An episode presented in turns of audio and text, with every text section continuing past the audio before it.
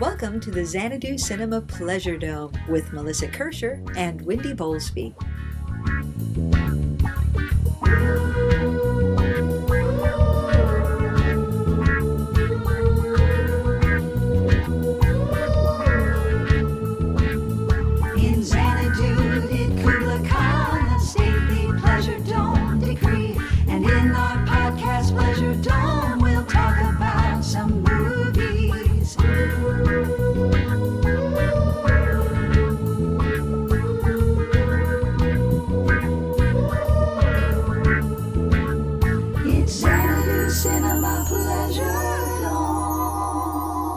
Welcome, dear listeners, to Xanadu Cinema Pleasure Dome. I am Melissa, and again, it's just me recording in my car in North Austin at oh, it's only 2:02 in the morning. Uh, much better than last night. So, you know, that's progress. So, dear listeners, I am here to talk about day six of Fantastic Fest in our little ma- Fantastic Fest marathon. Um, once again, uh, movies are going briskly, and uh, so there's not much time between movies, so it's been difficult to, uh, you know, grab people to be a co-host, which is why I'm talking right now, all by myself in a car. Um, so the festival is going well. Uh, for those of you who have not heard us talk about Fantastic Fest before, let me just lay out uh, kind of the way the festival works. It's eight days long, and there's a first half and there's a second half. The first half goes from Thursday to Sunday, and that is the time when all the f- films play once, or almost all the films play for one time, and uh, that is the time when usually all the q and a's happen with the creators. Uh, celebrities come in there are you know uh, promotions and all that stuff and there's big crowds and all that stuff. Second half which hits on monday and then goes through thursday is pleasant. Like all the celebrities go home. Uh there's not such a crush of people usually the the weather's cooled off a little bit and you know the the people remaining are uh the true film nerds the people who really want to see everything. And so the second half also has where the the movies play their second time through. So you start uh, picking up on the movies that you've heard uh, other people had seen in the first half that you didn't get to. So you can kind of pick up on that stuff afterwards. So um i've been in I've been enjoying picking up on some of these. One of them being the movie Kill. So, uh, today, dear listeners, I know I was talking a big game yesterday about trying to make every single movie slot this year. And of course, today I didn't. Uh, I skipped the first 11 a.m. slot, and I'm I'm so sorry about that, and yet not because I got some lovely sleep. So, 2 p.m. movie for me was a movie called Kill. And Kill is a brand new movie from India, Hindi language. And it is pretty much entirely an action movie. Not just entirely, not just an action movie, but I'm talking like almost every single minute of the entire runtime is action and it's glorious. Um, it's only 108 minutes, so people who are avoiding uh, Indian movies because they tend to be four hours long, this one is not. So uh, it's it's firm and tight, and uh, it is absolutely gonzo action. So the setup, my dear friends, is there is a woman, a young woman who is getting engaged. Her her father has arranged an engagement for her, and uh, that puts a damper on things because she has been in love for many years with this with this special forces captain. And the special force, forces captain and her uh, are plotting to elope. And so, uh, after the big engagement party uh, to the other guy, uh, the woman and her family are traveling up to Delhi for some for some reason, and the plan is the uh, special forces captain and his buddy, who is also a special forces captain, are going to uh, run away with her and elope. So they the two guys are on the train, the family's on the train, other people are on the sleeper train.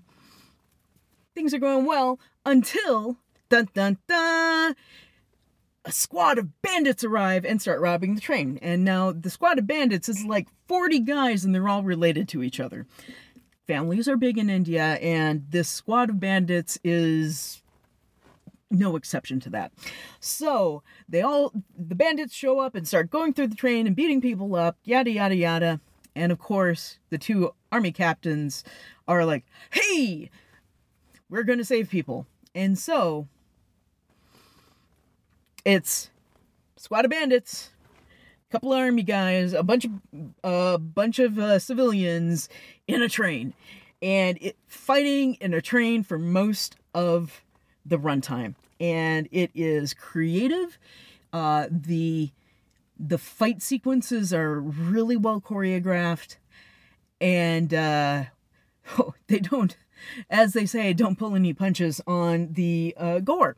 So uh, if you're squeamish, this is not the movie for you. Just saying. Uh, and also, I find it really, really amusing that it's really not proper for people to kiss in Bollywood movies. It's a it's a social taboo. There have been a couple movies where they've pushed the envelope and kissed only recently, but this movie nobody kisses, but a lot of people get murderized in very very graphic ways. So there you go. That is Kill. And I this movie also pulls off uh, one of the most baller uh, credit pulls that I have ever seen in my life. I admire it. The, the entire audience clapped when it happened. So, anyway, that's the thing. The next movie I saw, and a lot of people saw it because this was a uh, one of the big studio rollouts this year, is a movie called The Creator. And I do believe this opens wide in theaters a couple weeks from now, maybe. Uh, the Creator is a movie from Gareth Edwards, who is the guy behind Rogue One, among other things. And it is. If you haven't seen the trailers, imagine something that's somewhere between a Vietnam movie, the Vietnam War movie, and Blade Runner. Blade Runner meets Vietnam War movie. It's structured kind of like a Vietnam War movie, but a lot of the aesthetic is very Blade Runner esque. Everything's kind of run down and, and dingy. Uh, uh, a lot of Asian influences and uh, and some stuff like that. And it is amazingly designed. The world is fascinating, and uh, it has a deep emotional core to it.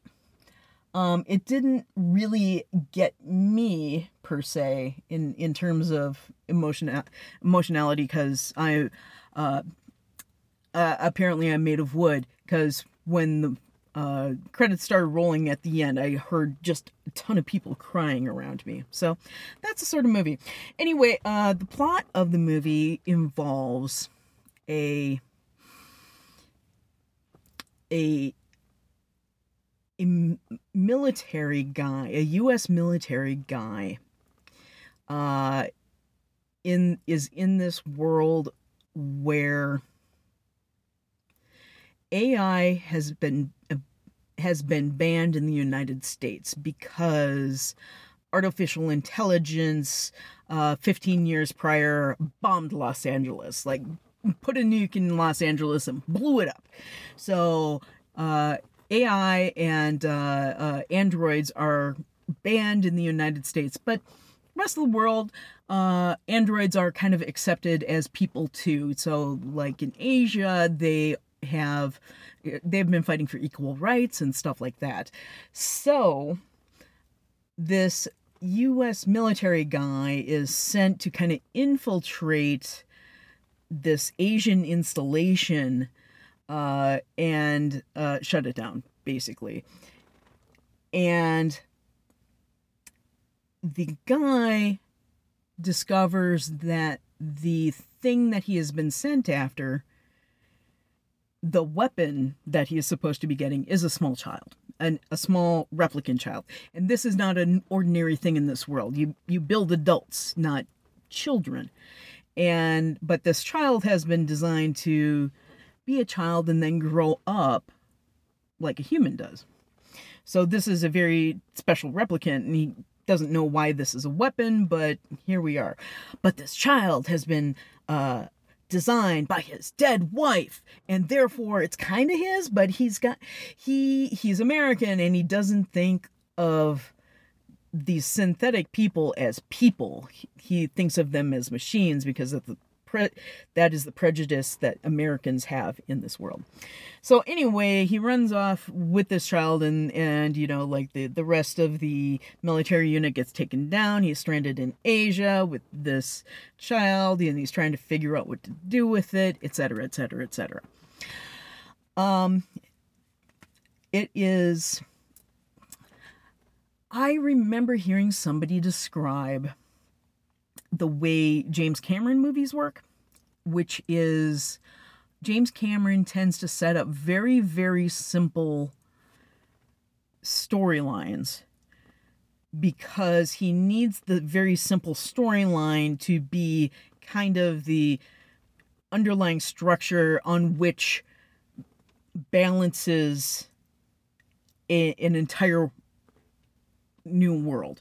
So, like Avatar, the plot of Avatar is very, very simple, but that's because that helps bring everything together in a world where everything is new. So, the audience can focus on the uh, features of the world that they're seeing without worrying too much about the plot. So the plot doesn't get dense and laid down, and it's not too much for an audience tr- to try to pick apart. And the creator works in pretty much the same way. Uh, the emotional beats are entirely predictable. At least I found them to be. But the world building around it is absolutely fascinating. There's a lot of social commentary in there. Um, and the the production value is absolutely stellar. The actors are fantastic. They're there's Allison Janney in a bit role, and that's something I always appreciate. And uh, ultimately, it is a very engaging, uh, high production value American movie, and uh, I applaud that. So, hooray for the creator! I, I recommend seeing it in a theater because it is dazzling to see on the big screen. Also, the action is great. Next um, was the secret screening, the third secret screening of the festival. There will be four. So, three or four, we've got. Uh, so, the dear listeners, the secret screenings work where everybody goes in, they don't know what the movie is going to be. Usually, it's something that is sometimes it's been like unfinished movies or or movies that have been produced but not picked up for distribution but there are uh, large projects uh, by well-known people or there's some sort of premiere uh, agreement thing with other festivals that precludes uh, advertising it at fantastic fest but they still got the rights to show it. So next secret screening the secret screening today was, uh, to everybody's surprise, Dogman, which is the new movie by Luc Besson. Uh, it has it does not currently have distribution, so I'm not sure uh, when or if it will come out. It it will likely come out at some point because Luc Besson still does have some pull. But uh, so, dear listeners, I don't know how you feel about Luc Besson. I don't like Luc Besson as a person because he's a sex pest. Uh, the, the Professional was a movie that was a little bit too autobiographical for him. Uh, and we'll just leave it at that for now. If you want to know more, look online. But Dogman is a fascinating movie. Um, so if you can get past the Luc Besson thing, uh, it's uh, it's quite a film. So Dog Man, it's kind of hard to describe. Um, the core character is uh, played by Caleb Landry Jones, uh, who you have likely seen in other movies, uh, delivering an amazing performance as a very odd man who winds up in prison basically in the the first scene of the movie he is a very odd wheelchair bound cross-dressing guy who likes dogs a lot and by liking dogs a lot i mean he has a squad of dogs who he has trained to do anything and everything including uh yeah, like blackmail and bank heists. So just saying, this is a movie with lots and lots of dogs, very good dogs, I will say. Um, and actual trained dogs, not CGI dogs. There is a heist run by dogs in this movie, I promise you. Which means I don't I, I mean, I love dogs so much that I'm willing to overlook the Luc Besson thing just to watch this movie. So, uh, the dog man has landed in prison. Uh, a local psychiatrist has come in to see him and to determine where he belongs in the prison system. So she starts interviewing him, and that is how we get his backstory. And most of this movie is about his backstory, you know, how he basically came to be and it is um the the movie is very very interesting because uh the the lead character is handicapped and uh the lead character is a crossdresser but but a, man he de- identifies as male but uh crossdresses and does drag and uh it and also by the way Caleb Landry Jones makes a really good Marlene Dietrich. Just saying. So, uh, Dogman, hopefully that will come out soon so you can uh, see it for yourselves. And if you're a fan of Caleb Landry Jones, by God, definitely see it. So finally, that brings us to the last film of the night, and I was really looking forward to this one. Uh, this is a French film called Infested, also called Vermin. It is a brand new movie. Like I said, French, and it is basically attack the block with spiders. So there is this apartment building, a run-down apartment building uh, with full of low-income folks, uh, and there's all sorts of the, the the building's old and really janky and the, the light switches sometimes don't work and there's water leaks and stuff and but the the, the people in it are uh tight knit community um a lot of them have you know some of them have like their own little grifts going within the community uh the guy who is the lead character uh deals with uh, reselling uh, fancy sneakers to people. So he collects sneakers and then sells them off, and that's how he makes money. But also on the side, he collects rare animals. So he has in his room, he's got snakes and lizards and and stuff. Basically, it looks like uh my little apartment when I was in college. So millipedes and all sorts of fun shit. So as this character uh, goes out and is uh, getting some sneakers for a buyer, uh, the guy who he's buying from has uh, imported some exotic spiders. This guy uh, deals with exotic animals. Some of them might not be legal, but you know, under underground black market trade of exotic animals. He's got a spider, and this uh, the lead character, Caleb, has seen this spider and goes, Oh man, I want the spider too. So he takes the sneakers and the spider and goes home. Well, the spider, it's not just any spider. It's it's a it's a sci-fi spider. So It's just it's a spider of unknown origin that uh, uh, uh, is problematic, very poisonous, in fact. And so Caleb brings the spider home. Spider escapes. Mayhem ensues because this spider uh, can kill people and also uh, breeds really, really, really fast, which means very soon you have an apartment building filled with spiders. So if you're arachnophobic, this is not the movie for you at all. Uh, anybody else who's a fan of creature features? This is a really solid little thriller. It's really fun and uh, but but also it comes with a little bit of social commentary along with the big sandwich of of of crazy sci-fi spiders.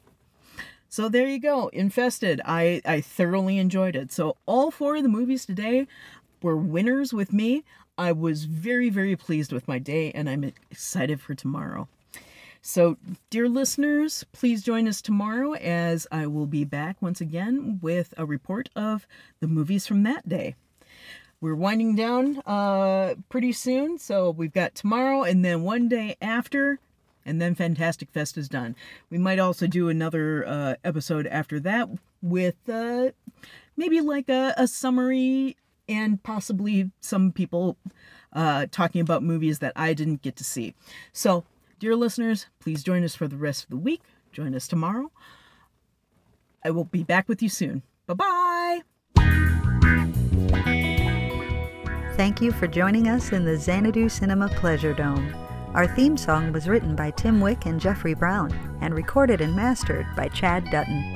New episodes arrive every Thursday. You can find us on iTunes and on Stitcher. You can also visit us at xanaducinema.com, follow us on Twitter at Xanadu Cinema, and like us on Facebook at Xanadu Cinema Pleasure Dome.